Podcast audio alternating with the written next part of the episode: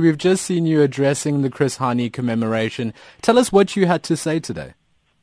Yes, we, we had to uh, air our view on the life of uh, our former General Secretary of the SACP, Baba Chris Hani, as an embodiment of the alliance, a person who was a disciplined cadre of uh, the movement as a whole, who uh, didn't shy away from issues but confronted them with respect, with dignity.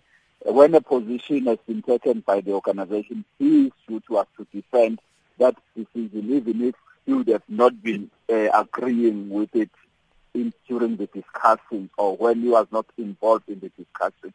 That's the leader we celebrate today. So it's COSATU, we remember him and ensure that uh, we can do things better learning from him. Mm. When we spoke to a close friend of Chris Hani, the, the mayor of Ekurhuleni, Mondli Gungubele, he tells us that, you know, he knows his friend pretty well and, and not to, you know, assume too much about Chris Hani, he would think that he'd be unhappy about the decisions and the divisions that are happening within COSATU. He would say that we're not looking beyond egos, that we're not staying in touch with what the people want. And we've left the civil society to hold government to account and COSATU's failing in part of that obligation.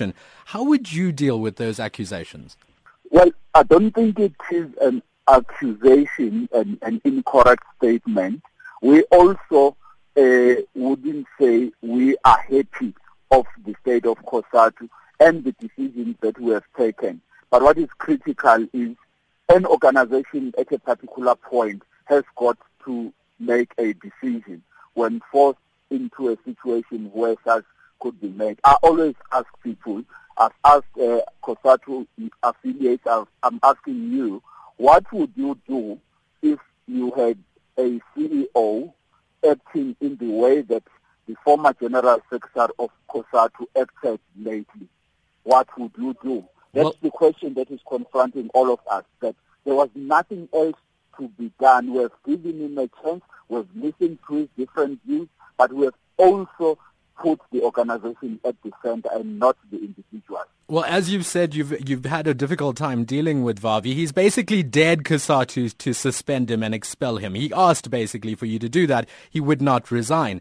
But then you went a step further and you told any one of your affiliates to not speak to Vavi ever again. And if they were to do so, they would face severe sanction by you and COSATU. Is that fair? What happens to those nine major unions now that have been talking to Vavi? Are you going to sideline precisely, them too?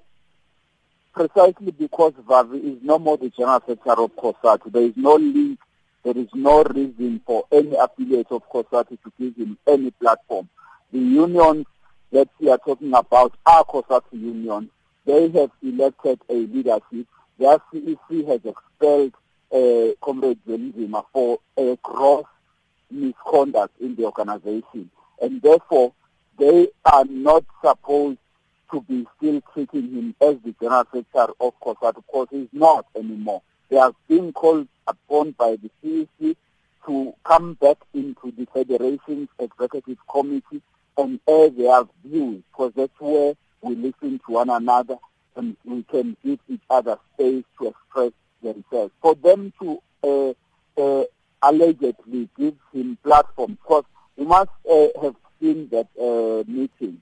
You say there is nine COSAT unions. There's nothing like that in that meeting. There, there, there were fewer than nine, but also uh, that was not a COSATU meeting.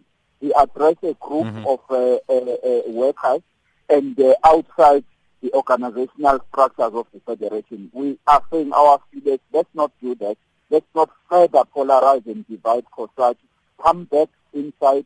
Uh, you have no mandate, literal, because there is no Congress uh, from your unions that has happened and given you the right to then want to engage the General Secretary of COSATU, former General Secretary of COSATU has been